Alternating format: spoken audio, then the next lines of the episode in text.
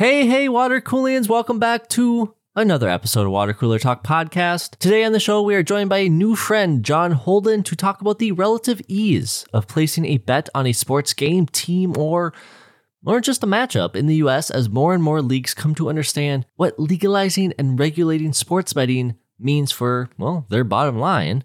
And on the flip side, we have a conversation about the landmark Supreme Court decision to allow student athletes to profit from their name, image, and likeness while still in college, and what that means for the future of college athletics. So, without further ado, ladies and gentlemen, this is Water Cooler Talk episode 69, titled, Pay Me, with John Holden. Enjoy! This is the story of a podcast that takes weird news from across the world. And while many of these stories may seem fake, they're absolutely not, because they're real. So there were so many athletes who had been vocal about their opposition to sort of NCAA policies around last year's March Madness that, to me, it just seemed like the perfect opportunity to sort of promote this paper that I envision for NCAA reform, and the athletes would be able to make a little money off of it and kind of just reinforce the bulk of what we're talking about in the paper. Yeah, I mean, at this point, one of the first, I know there were like other businesses. I know that like moving truck company paid that one player tons of money. That player was Miami quarterback De'Aaron King, but also they were paying for a spot on ESPN, like you mentioned. But you were among one of the first people to pay a college athlete for their services, which is a kind of a cool accomplishment. Yeah, I thought it was pretty cool. I'm not sure that we have the coolest endorsement with an academic paper, but yeah, I don't know if my kids will think it's cool, but I certainly got a kick out of it. And I think sort of the other kind of nerdy people in this space think it's cool too. Well, first is the first, right? Yeah, exactly. All right. Well, John, are you ready to jump into our first news story? I am. Let's talk. Talk some sports betting. This is from the Philly Voice, written by Michael Tannenbaum, September 17th, 2021. Tech billionaire puts money on Eagles winning Super Bowl LVI in first sports bet from space.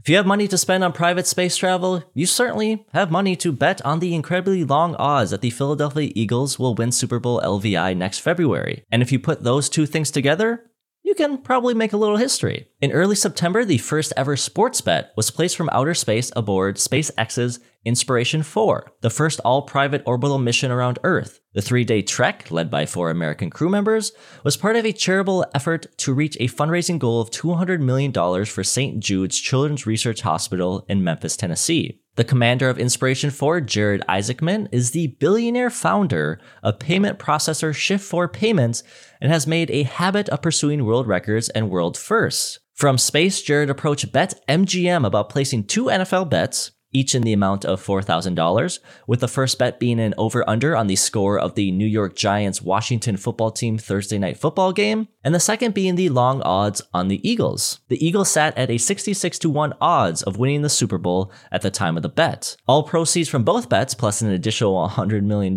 personal donation from Jared, and a few items taken into space for auction, will go towards St. Jude's $200 million goal. As for why Jared chose the Eagles to win the Super Bowl, it's not entirely sure. He's a North Jersey guy, but Shift4 Payments headquarters is based in Allentown, Pennsylvania. Or maybe Jared just thinks the Eagles are that good and will shock the NFL.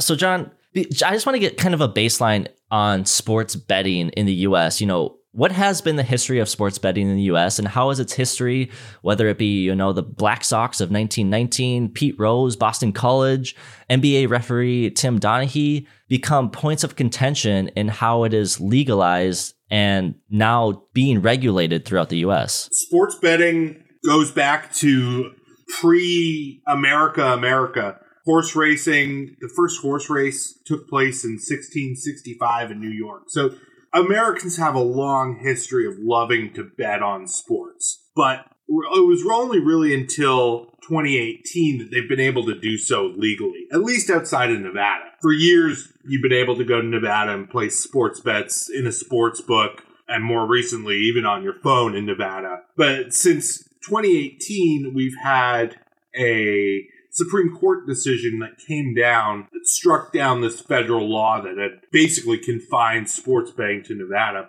The Supreme Court struck down the Professional and Amateur Sports Protection Act of 1992, which barred state-authorized gambling except in Nevada that had already been grandfathered in prior. Since then, more than half the country has passed laws accepting sports bets. And the big thing that we've really seen is how the sports leagues have changed their tone on what they think might harm the game. I mean, for years, that Black Sox 1919 World Series where the Chicago White Sox fix the game, 8 players, 8 men out, as the book and then movie that came after the book discussed, fix the World Series against the Cincinnati Reds. And this idea has been sort of held up as the primary reason that we can't have legal sports betting. If we have sports betting, people are going to fix games. Of course, most people who are out to fix games don't want to do that in a regulated market. Mm-hmm. You don't want to do it where the sports book, you know, the sports book needs to file reports with the regulator every month, report all suspicious activity. They're subject to the same financial laws as banks. So anything over a $10,000 deposit, and you've got to report it to the federal government. So the opposition for a long time didn't make a ton of sense. But now we're at a place where all the major sports leagues, perhaps excluding the NCAA, have fully embraced sports betting and the added value that it can bring to them in terms of people who watch TV. So those television contracts are going to go through the roof. Franchise values are going up. There's just a lot of excitement for team owners and sports leagues surrounding the rise of sports betting. Yeah, it's more opportunity to make money, which, I mean, some of those sports owners, I mean, to own a sports team, you got to be able to make a lot of money and do a lot of, you know, maybe not the greatest things, but it's crazy to see now sports anchors talking about and giving their analysis on sports betting lines. I know you had mentioned on your Twitter something along the lines of ESPN trying to get into the sports betting field with, you know, an evaluation of like, I believe $3 billion over, you know, a handful of years. Is that correct? Yeah. So exactly like you said, everyone is looking to bring in that sports betting component to their brand. We've seen Fox Sports do a deal. ESPN already had an advertising deal back when DraftKings was just a fantasy company.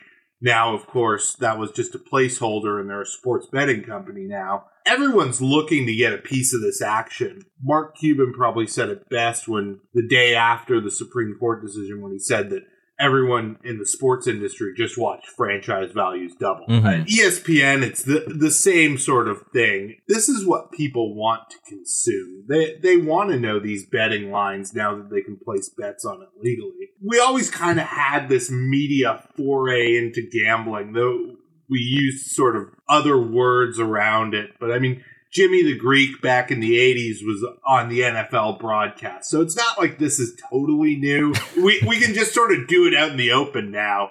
So it was always there, but now it's, you know, no longer on the back page of the newspaper. You've got Scott Van Pelt talking about it out in the open. Well, yeah, it's gone from, you know, like the Boston College, Henry Hill, Goodfellas situation, you know, only the mafia is betting on these sports games, to now, you know, with FanDuel and DraftKings, you know, an everyday individual who just watches sports can now bet on these sports. Exactly. And in a lot of ways, what we saw with the rise of daily fantasy sports sort of softened people's view to sports betting. And maybe it wasn't this terrible vice that we've been told it was for the last 25 years. People have found it's largely a nice ancillary product to watching a game. I mean, it's kind of like in the fantasy realm, you know, if you're playing fantasy football, you have a little more skin in the game and you're more interested in watching the game. So the NFL is like, of course, we're going to promote fantasy football if more people watch and more people want to go to games and more people want to have football parties. Absolutely. And that Saturday night Hawaii game that's always on at 10:30 Pacific time. Now people have a reason to watch that. Mm-hmm. So I think everyone is realizing that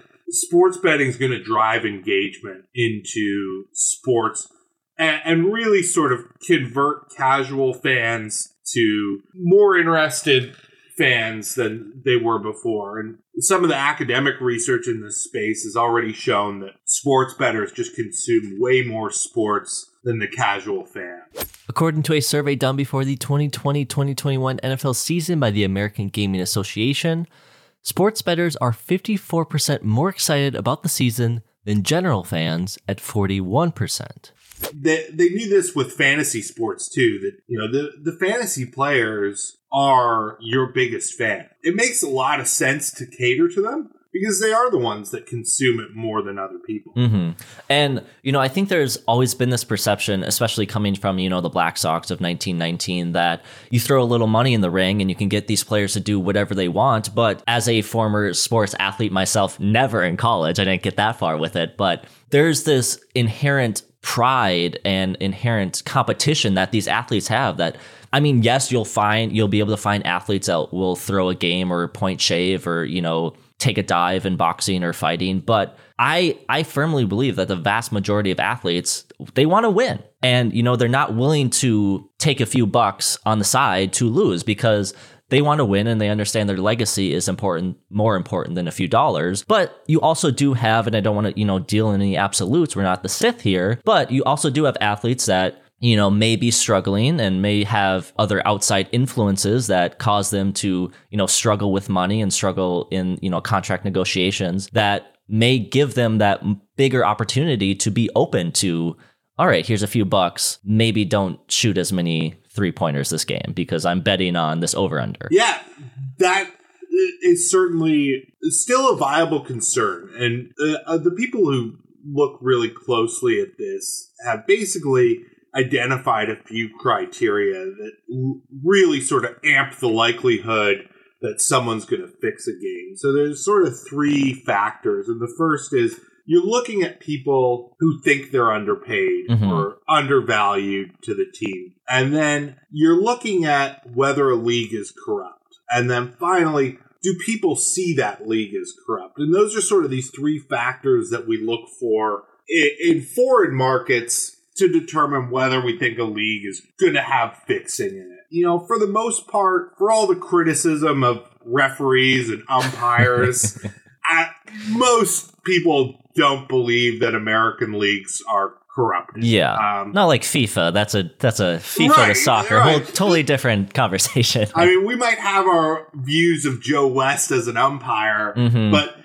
for the most part, MLB, for what they are, most people don't think that they're a terribly corrupt organization that is out manipulating the results of every game for sort of the bottom line. And so I think you're right when you say that what we're talking about in the U.S. context is a really small minority of professional players that could be susceptible to fixing games. And for the most part, you hit on a lot of the key points that's going to make athletes vulnerable anywhere, and that's what kind of outside problems do they have? I mean, are there addiction issues, whether it's gambling, drugs, something else? These types of things will make anyone vulnerable to doing some sort of criminal activity. So they're factors that are really present everywhere across the board, and it doesn't have much to do with the legal betting of sports, and in a lot of ways,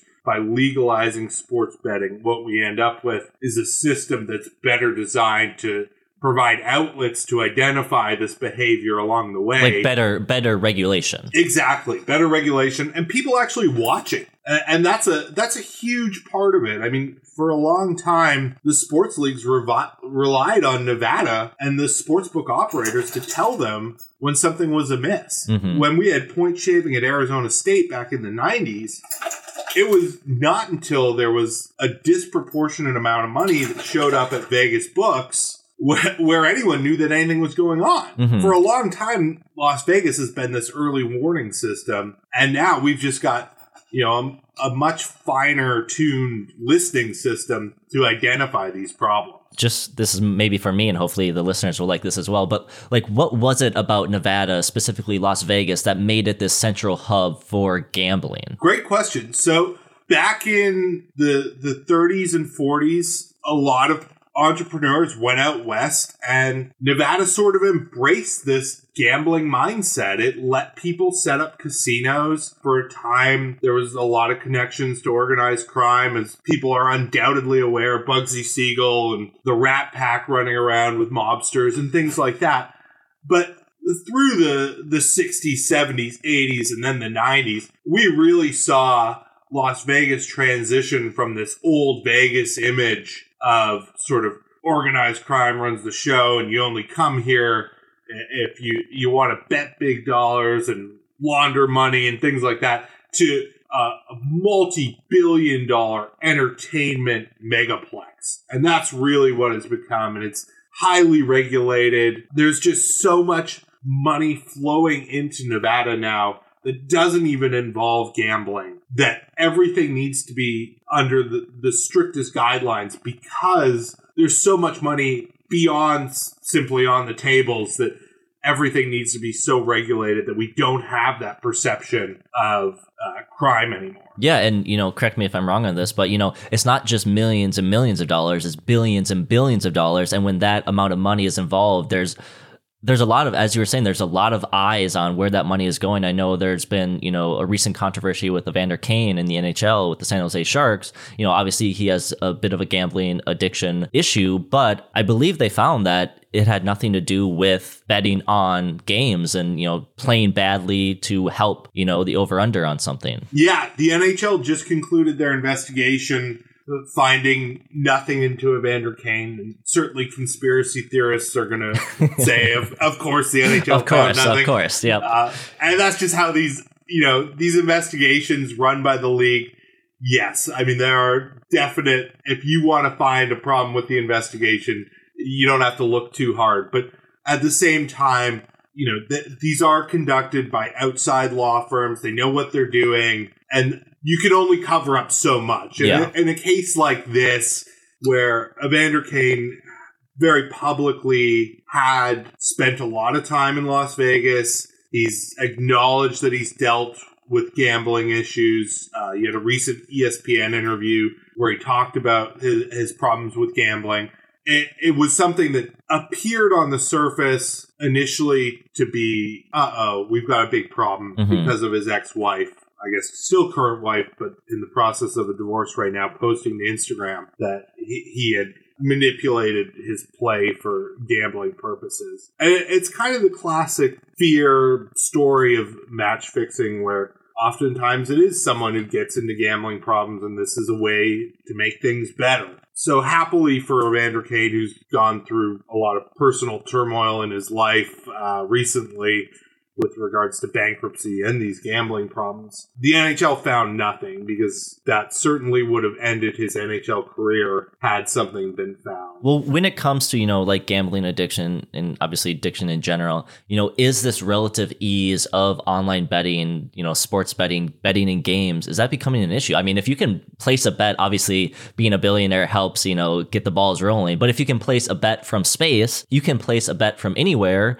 And then how do you regulate, all right, is this person of age to place this bet, when in reality everything's done or can be done online? Yeah, and I think this is another one of these situations where we have a fear of a problem that's very real. At the same time, we have to look at the situation and ask ourselves, is this problem worse now that we have a regulated market where sportsbooks are required to have some checks in place to identify problem gamblers? Is that worse than it was before, where people could still bet online, but they were doing it at offshore books that are unregulated, and they effectively pay no regard to problem gambling for the most part? Those people were allowed to continue incurring enormous debts to them. And I know this is a little more extreme, but it's like, obviously, you're going to have a few, let's say underage kids slip through the cracks, but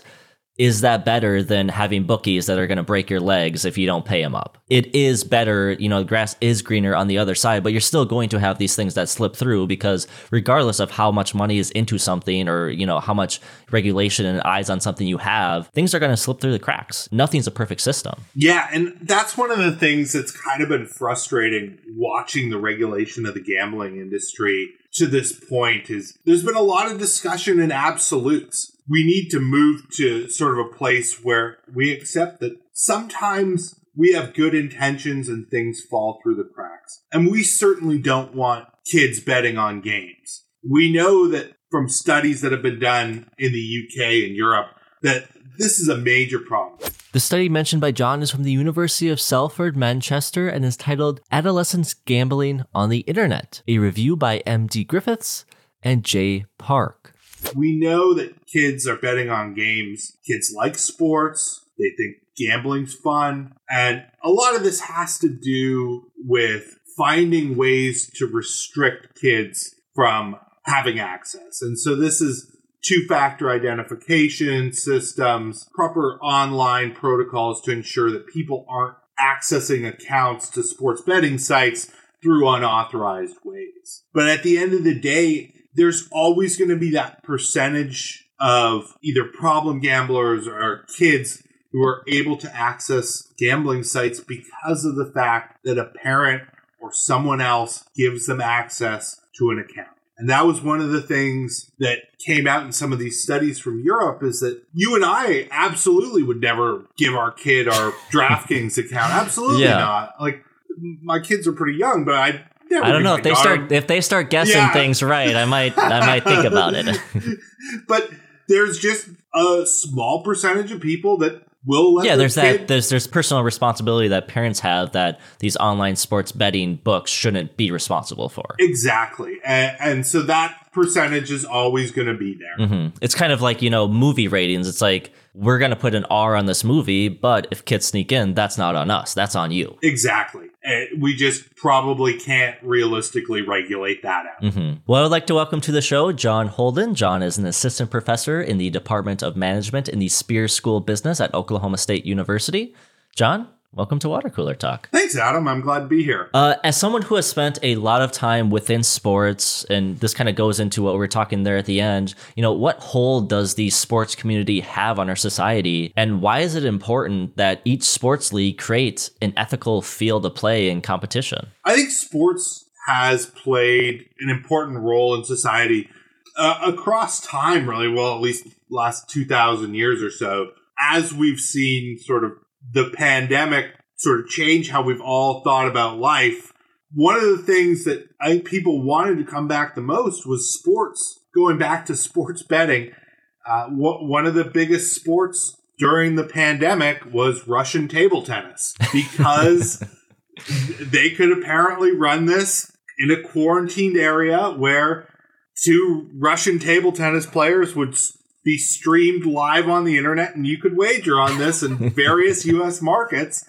And it just showed that people missed sports so much. Well, and I know, UFC was very similar with that as well. They had a big boom because they were able to put on shows where other sports couldn't. Absolutely. Dana White created Fight Island, and basically we had a UFC island divorced from society, free from coronavirus, and he brought us sports. And I'm sure that UFC's numbers on those pay-per-views went through the roof just because there was no competition. Mm-hmm. It was a brilliant plan from a purely financial aspect. Yeah, no, I think, sports played such an important factor in humanity and just entertainment in general. You even look back to all the way to the gladiators. We have this idea that, these gladiators would go out and constantly die and get killed in battle, but that's not the case. Gladiators were very well supported sports athletes that didn't take a lot of damage if they were good gladiators. A lot of money was spent on making sure they were in peak fitness because people generally need this entertainment to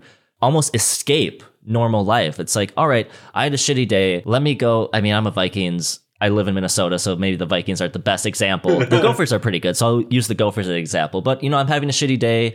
Tomorrow will be Saturday. I can watch the Gophers beat up on a team.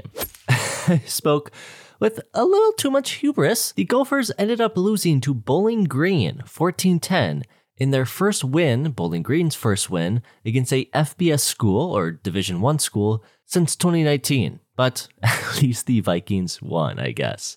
And that gives me a sense of escapism from my everyday life. And I think that's what sports allows a lot of people to feel that, all right, I need this as a part of society because it can offer me this entertainment the same way movies, books, TV shows, music do. Absolutely. I mean, I know that when sort of January rolls around and those blues of the winter come and hit after Christmas, and then that Monday I get home from work and there's no Monday Night Football, I'm a little bit brought down from where I normally am. Normally that Monday Night Football game gets me through into Tuesday. So, yeah, sports play a really important role of sort of keeping a morale in society and giving people, you know, something to look forward to. Mm-hmm. I think sort of any college football fan knows the optimism of that last weekend in August when their team takes the field and everyone's still undefeated and you've got a shot going forward. But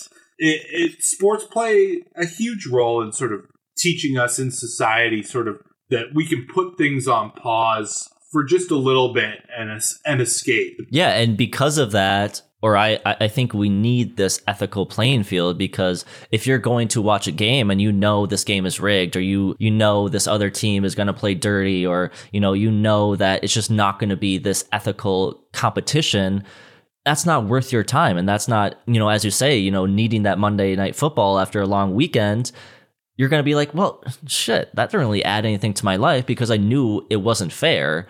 And thus we continue this cycle of, all right, another shitty day and another shitty day and just another shitty product where, humans need escapism. They need to escape to these other things. They need to segment their life into these other things, because if you don't have that, you live a very unhealthy life. Yeah, we're in an era where television probably would be dead without sports. Live broadcast TV. It's really the last thing. That uncertainty of outcome is unlike anything else that's out there. We don't know what happens. It separates sports from movies, professional wrestling. It's what we have. It's why we love it. We don't know what's going to happen. Yeah, the excitement of college football on Appalachian State beating up on a number one team. Exactly. Blowing your mind. I think it was Michigan. They beat Michigan at the Big House. It was. As a Michigan State grad, I approve of that message. Before we move on, myself and Water Cooler Talk are on a mission to help give back to different parts of the community and those who have helped build our show to where it stands today. For each new episode of the podcast, the guests will bring with them a charity of their choice to represent. On the day of their episode going live, Water Cooler Talk will give a donation to that charity in honor of the guest, as well as a global platform to spread a message of love, hope, and togetherness. And we hope you listening to this episode can join in to help spread their message to your own personal audience. John, your charity of choice for today's episode is the ASPCA. Do you mind explaining, obviously, I think most people know what they are, but do you mind explaining a bit about what work they do in the animal space and the importance of, improving animal laws in our country? I know you got your dog there in the background as well. Yes, they're both over here on the bed. So I love my dogs very much. Before I had kids, they were my kids.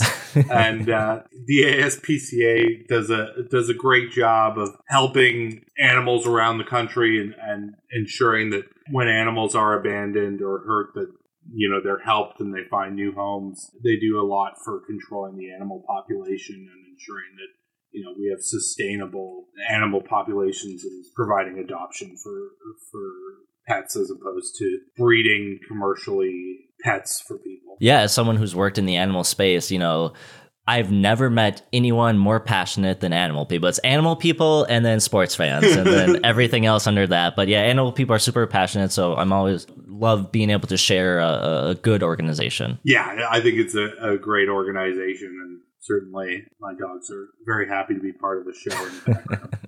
All right, John, are you ready to jump into our second news story of the episode? Yeah, let's go. This is from The Guardian Sport, written by Tom Klutt and Alvin Chang, August 27th, 2021. Should top college athletes earn $800,000 a year?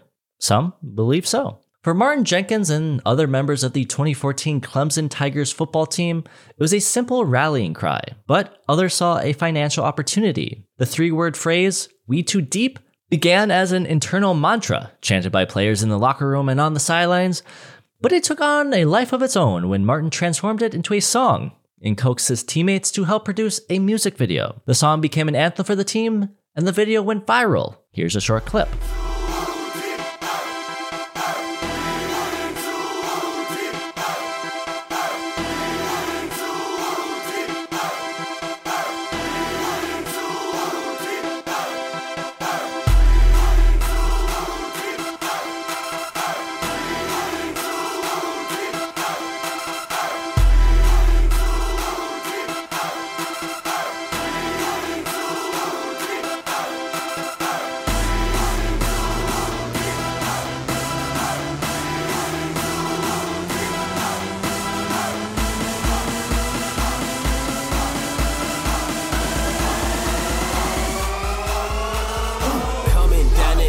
yeah, we deep, deep. Try me, boy. I be with my squad. Catching bodies, boy. Yo, we too deep. Talking crazy. That'll get your murk. Coming down the hill. Where we real and we getting turned. Turn up, turn up, turn up.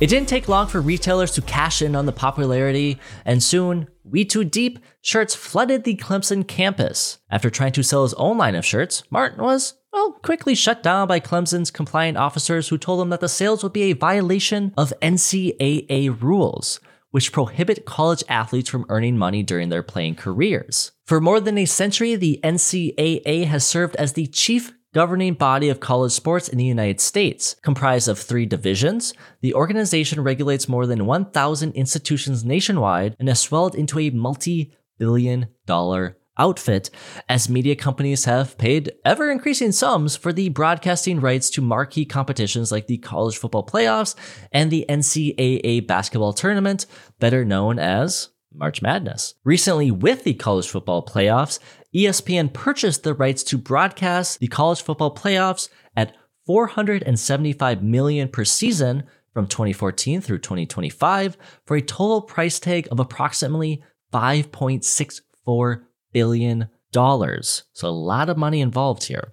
In 2014, while still a junior at Clemson, Martin turned his newfound interest into advocacy, signing on as a plaintiff in what was described by ESPN as, quote, the most direct challenge yet to the NCAA's long-standing economic model, end quote. The antitrust claim pushed for student athletes to be paid according to their value on the open market, asserting that the NCAA has illegally limited a player's compensation to their athletic scholarship. It was consolidated with a separate, narrower lawsuit filed around the same time on behalf of former West Virginia running back Sean Alston, whose lawsuit focused on targeting the NCAA for its caps on education-related benefits. Martin Jenkins and Alston's battle culminated in June when the Supreme Court ruled unanimously in the favor of the former athletes. A week after the decision, the NCAA bowed to mounting pressure by announcing rules that would allow student athletes to make money off of their name, image, and likeness, commonly known by the abbreviation NIL,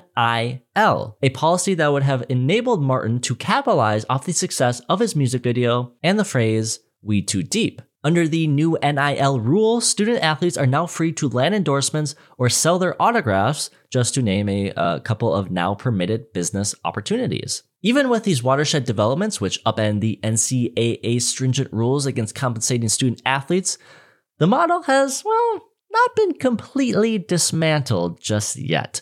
Student athletes won't start collecting salaries from the university, and the NCAA remains adamant that they should not be considered employees. That change, should it ever arrive, is certainly many, many years away.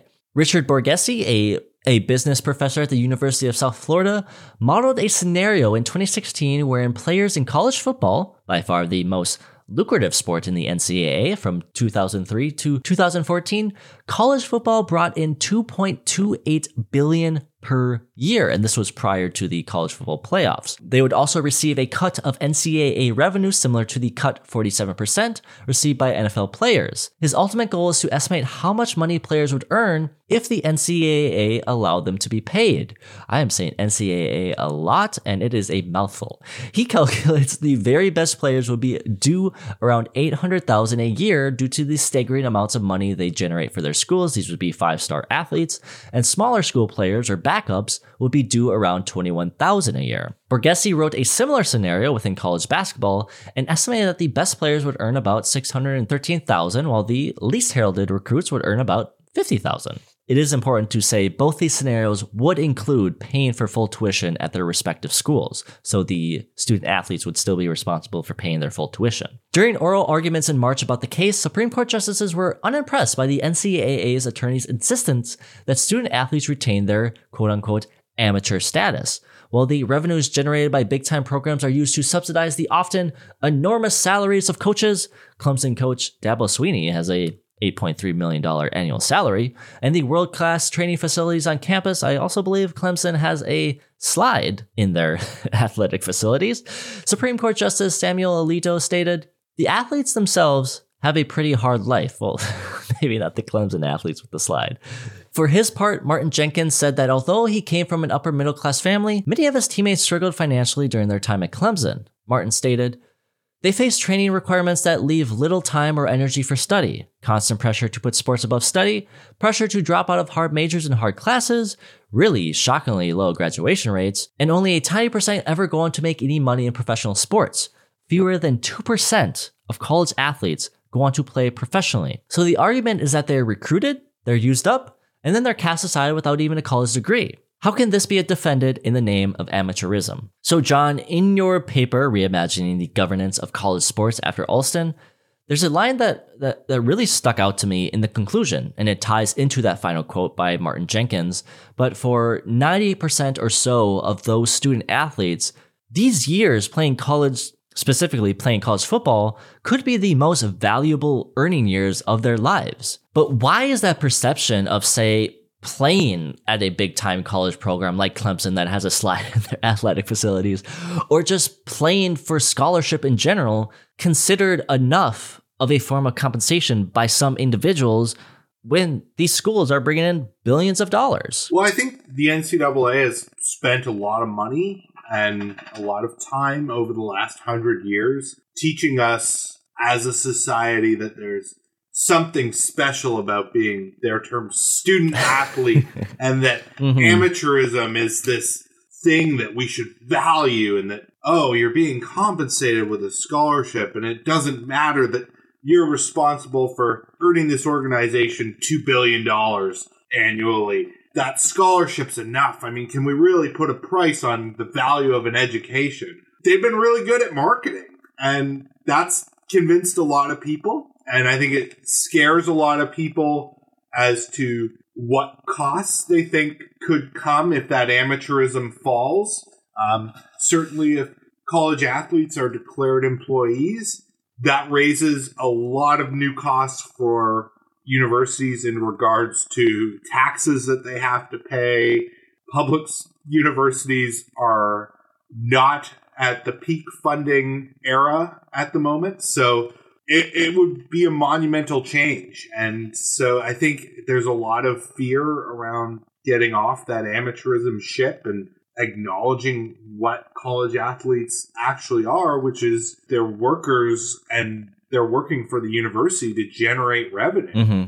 Yeah, I think that's a fabulous point. You know, you take someone like Trevor Lawrence, who was this year's, first overall draft pick. He's a five-star recruit to Clemson. Obviously, Clemson is a bigger program, but I should probably check what the annual tuition is for Clemson. The cost of tuition plus room and board for South Carolina residents at Clemson is $34,164, and the cost for out-of-state students, which Trevor Lawrence was, is $57,156 per year of schooling. But I guarantee Trevor Lawrence is bringing more money to Clemson than he would getting paid in tuition and even in, additional stipends. And that is a real problem, especially, I'm someone who firmly believes that you should work and get paid for what you're worth, and you should hold yourself to that worth. And so you're having these kids that are bringing, millions upon billions of dollars. I mean, Texas is a school that has $1 billion plus football program because now they have their own, network. As I think, maybe we can both agree on this, but at the end of the day, all right, if you pay these student athletes as employees, that means the guy at the top is making less money, and the guy at the top usually doesn't like to make less money. Yeah, and that's being sort of one of these touch points that they've cited is, well, why would the athletes listen to coaches if the athletes are making more than them? Every professional athlete, pretty much. Yeah. Everyone on an NBA roster is making more than the NBA coach. This happens all the time. They're really poorly thought out arguments for the most part as to why we should maintain this system where athletes are compensated with a degree. What you said about Trevor Lawrence is exactly right. Zion Williamson. There's no way that Zion Williamson got more out of his 1 year at Duke than Duke got out of his 1 year at Duke.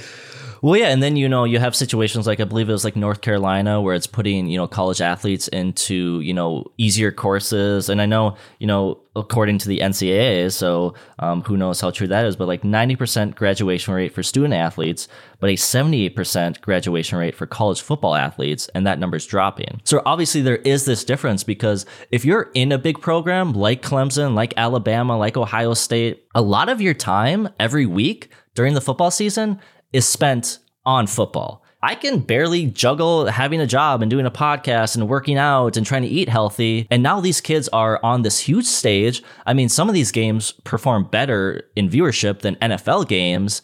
And you're going to say, hey, you also need to go to class, and you need to study, and you need to take all these exams. That's not how it works. I'm pretty sure, you know, big programs would rather have their players focus on football than focus on school, because football, at the end of the day, and it's very unfortunate, but football is the thing that brings in money to those schools, not kids getting graduated and having degrees. Yeah, no one ever remembers the NBA graduating class, but they all remember, you know, the upset win on the football field. Mm-hmm. And you're absolutely right. I mean, big-time college football is a full-time job. That is 40 hours right there. And even though it's not all counted as work according to the how the NCAA calculates things, you don't compete at that level, putting in only the quote-unquote required time. So you're doing a lot of other stuff that is going towards football that is not going towards your classwork or getting a part-time job or any of these other things that regular college students are doing. And the people who are benefiting from that are the university. It really is just nonsense, this idea that these athletes shouldn't be compensated when they're bringing this money to the university. Do you think, you know, and maybe this is geared more towards basketball, but do you think like that the fear of overseas opportunities played a factor in the NCAA willing to make this change? You know, I'm not sure it did so much as the NCAA is feeling a lot of internal pressure. I'm not sure how much these external threats played a role versus the internal threats of conferences like the SEC.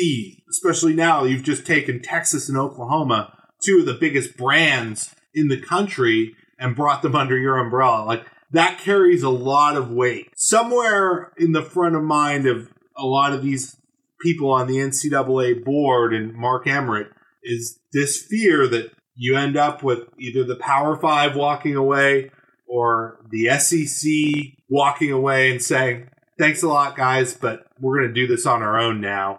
You were great for 100 years, but that doesn't work for us anymore. Well, yeah, I think the, you know, the Texas-Oklahoma situation of them leaving, you know, the Big 12 and then going to the SEC really showed a lot of just like everyday fans that, oh, these conferences, you know, specifically in the case of the SEC, have a lot of power, and they're not necessarily needing to live under the rules of the NCAA. And so they're saying, well, if we can get these schools together and then we can get enough revenue ourselves to pay these players, why do we need you? Yeah, I think that's a bigger threat and a more viable threat than a lot of people who don't look at this area are considering. And I think that the SEC in particular, the Big Ten and ACC aren't too far behind either in terms of the power that they have. And collectively, they can force a lot of decisions that they want. Mm-hmm. I think the NCAA exists at the pleasure of those conferences. Well, and then just from, you know, this new ruling, like, how do you see the landscape of college sports changing with now compensation in play? I think, you know, we can kind of go back to our conversation about sports betting. Like, obviously, there's compensation happening behind the scenes. I mean, you know, I know college athletes that have been paid for things, you know, I won't name any names, but how do you ensure the fairness of, you know, that power and control by bigger programs in sports? Because, you know, a program like Texas, which I mentioned is worth over $1 billion, generates $164 million a year, obviously has more sway than, say, your school, Oklahoma State, at about $54 million. And obviously that discrepancy gets much larger once you get out of the Power Five conferences. So a school like Texas can say, well, we'll pay you $800,000 to come to my school. And then a school like, say, Texas State, it's like, well, crap, I can't compete with that. My response to that would be, well, do we have competitive balance now? Exactly. That's what I was saying with, you know, this compensation does happen already. You know, we can talk about, you know, like Reggie Bush and, you know, even just him getting a limo to the Heisman Awards was a, you know, a violation of the NCAA rules. So this stuff is happening and we do have these power dynamics, but could it change now that there's compensation in play? And like we said with sports betting, now that's being regulated and now that there's more eyes and there's more money involved. I think a lot of the fears, particularly over NIL, are being overblown. The idea that college athletes being able to monetize their name, image, and likeness being the end of college sports is nonsense. I think right now there's a lot of excitement for people like me who can have an athlete like Geo Baker send a tweet as sort of a promotional thing. But I really think that many of these deals are going to fade out over time. Mm-hmm. Yes, there will always be money for the Trevor Lawrences, Bryce Young, Zion Williamson. There's always going to be companies for them.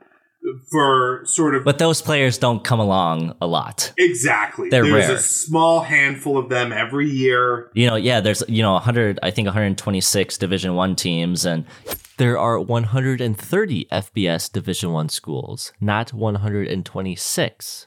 You know, how many of those teams are actually competitive and how many of those players are actually, you know, they're a lot better than me or you, but how many of them are competitive enough to go to the next level? Obviously, that 2%, you know, number says that they're not. Exactly. The NIL market is going to sort itself out either this year, next year, or in 5 years. But it's going to be there. It'll be a really nice sort of benefit, especially if schools get on board and start putting students' names on the back of jerseys to sell to fans, and then giving the athletes, obviously, a cut of that through a licensing deal. That'll be a really nice sort of incentive for students, but I don't think there's always going to be this money for, say, like the Texas State defensive line to have an endorsement deal from everyone in San Marcos, promote every pizza shop. I think that's going to fade out as particularly businesses who might be a little more cash strapped start to realize that having the guy that doesn't actually play a sport on TV doesn't actually bring in a ton of customers to you. So yeah, I went to, you know, Colorado State for 1 year of college, and, you know, Colorado State, I mean, even though they got a new stadium, they're not on TV a lot.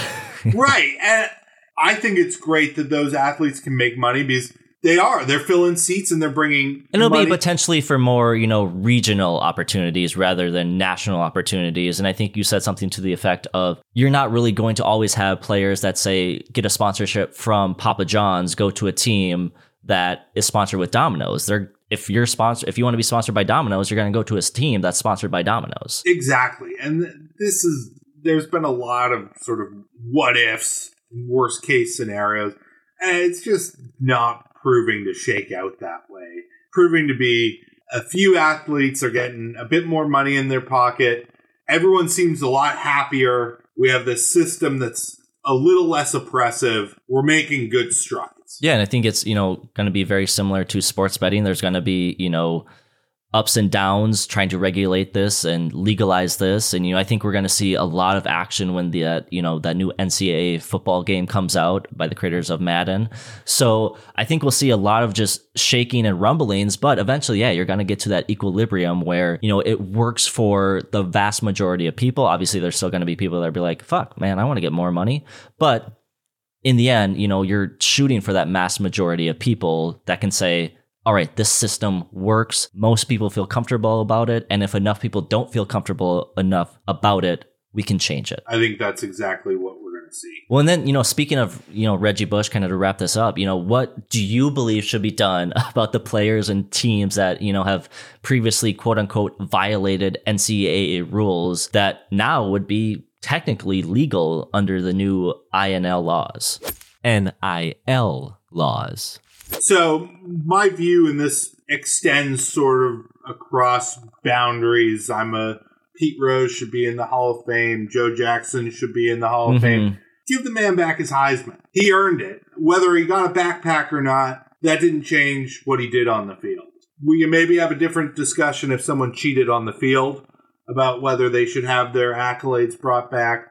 But if someone took some benefits, as the NCAA likes to call them, off the field, I don't understand why we would erase them from the history books and to minimize their athletic achievements. It's not like they were out there cheating their opponents. They were. Yeah, Reggie Bush dominated that year. He wasn't, you know, holding anything back. I definitely agree with you, but I honestly think the NCAA, I think, you know, Reggie Bush will get his Heisman reinstated. But as far as, like, you know, the slap on the wrist that, like, USC got, I don't think the NCAA will say, we were wrong on that and we'll give you that back, because they can't. How do you give that back on not being able to recruit as many players? No, yeah, I think that's completely right. I mean, how does the NCAA make it up to SMU for devastating their football program back in the 80s to a point that it's never recovered? I don't think a big governing body like NCAA is going to say, we were wrong, and let's figure out a way to fix this. No, I think people holding out hope for that are going to be sorely disappointed. But I do hold out hope that at some point the NCAA will come around and implement positive changes and give student athletes a much greater voice in the process, as opposed to, you know, a bunch of old retired generals and politicians and university presidents that haven't been in school in 50 years running the show. I mean, is there a more out of touch group running any organization in this country? I mean, other than Congress, I don't really know. John, thank you for taking the time to share your perspective on some of the strangest and most interesting news stories the world has to offer in a productive and meaningful conversation. Listeners, if you would like to read more pages or articles written by John, or maybe just get his opinion on Florida State football potentially going 0-11 this season, we are recording this. I want to be frank. We are recording this the day before they go against Louisville, so I may be eating my words as this is being released. I did not end up eating my words on Florida State, as they would go on to lose 31-23. To Louisville. You can do so by following him on Twitter at John Sports Law. Once again, on Twitter at John Sports Law. And of course, as always, those links will be included in the description of this episode and on our website, www.watercoolertalkpod.com. So to take a bit of a connection from our first story, what's your take on instant review in sports and taking the, quote, human element out of crucial game decisions, for example, you know, robot umpires and such in the MLB? What's your hot take? We should have robot umpires. The idea that we should have these human flaws when we don't have to have them doesn't make sense to me. We should eliminate this. There's now so much money flowing into sports that so much more than just the outcome of the game rides on a correct decision. I mean, the amount of money that changes hands when someone blows the call on whether a kick went through the uprights in a football game, which happens once a year. They totally botch it and replay shows it went through. The amount of money that changes hands, there's no reason that we shouldn't be using all the technology that we have. Completely honest, I used to be a sports purist, and I said that's just part of the game. But as I've really realized, you know, how much money is involved with sports betting and how people's lives are affected. I can't remember the name of that Detroit Tigers pitcher who almost had that perfect game, Gallardo or something. Yes, he's slipping my mind too. The Detroit Tigers pitcher's name was Armando Galarraga. But there's so much more involved, and it's like, yeah, they have the money. Just get it right, because potentially, I mean, if someone's throwing $1 million on, say, the Vikings to hit a field goal in the last second and it doesn't go through, their lives are ruined. So let's get these calls right, because there's so much more at stake than just this game. Yeah, and that's what it really comes down to me, is that we've moved to the point where, yes, sports do provide us an escape, but they're also a business. And very good point. If you are running a business, particularly a publicly traded business, you better be doing everything you can to maximize that value for the shareholders. And that is putting in every system that you can to ensure that your product is consistent and as state-of-the-art as possible. So to me, if we're running sports as a business, which we are, it doesn't make any sense to continue to have that human element where we don't need it. I don't know why it takes so long for these instant reviews to be put into place. You know, you have 1,000 different camera views in a stadium. You have thousands of people in, you know, a booth, not in the state that the game is being played at, looking at these cameras. Why is it taking so long? And it's just like, I think that's why people are so angry at all these instant reviews, and they're hesitant about robot umpires because, now, especially in the MLB, we're adding on potentially 20, 30 minutes when I don't even think we really need to. I think these things can be instantaneous, but for some reason, we're not making those choices. Oh, yeah, that you hit the nail on the head. I mean, I don't think people are actually upset about instant replay in the NFL. I think they're upset that it takes 5 minutes when TV's already reviewed it 15 times and told you 2 minutes ago and had a commercial break. Yeah. How it's going to turn out. I mean, maybe that's why, John, the commercial break, the almighty commercial break in sports. It is a business after all. It is a business. All right. As always, thank you to all my listeners for listening to another episode of Water Cooler Talk, the only such podcast on the internet, hosted by myself and guest hosted today by John, where we take the strangest and most interesting real-life news stories from around the world and just try and have a good old conversation about some of the ideas discussed in those bizarre news stories. John, we are now to my favorite part of the show, where I hand off my show to you to close out however you see fit. Whatever words you think need to end the show in a perfect bow, if you want to sing a song, if you want to tell a joke, if you have a good story to tell, whatever is right for you in this moment, the floor is yours. So I think I'll close out by just saying that, you know, the next time that you watch a college football game or a college basketball game and you think you hear the amount of money that is going into college sports, think about the athletes on the court who aren't being paid directly by the schools for putting on that event, because, you know, at the end of the day, there's no real reason with the amount of money that is flowing into college sports for them not to be paid by the institutions that they're playing for. I'll leave you with that, Adam, and I am very grateful to have had the invitation to be on the show. Yeah, it's been an absolute pleasure. You know, anytime I can talk about sports and share some of my knowledge, it's always a fun conversation. Yeah, this was awesome. All right, well, listeners, until next time, peace. This is the story of a podcast that takes weird news from across the world, and while many of these stories may seem fake, they're absolutely not, because they're real.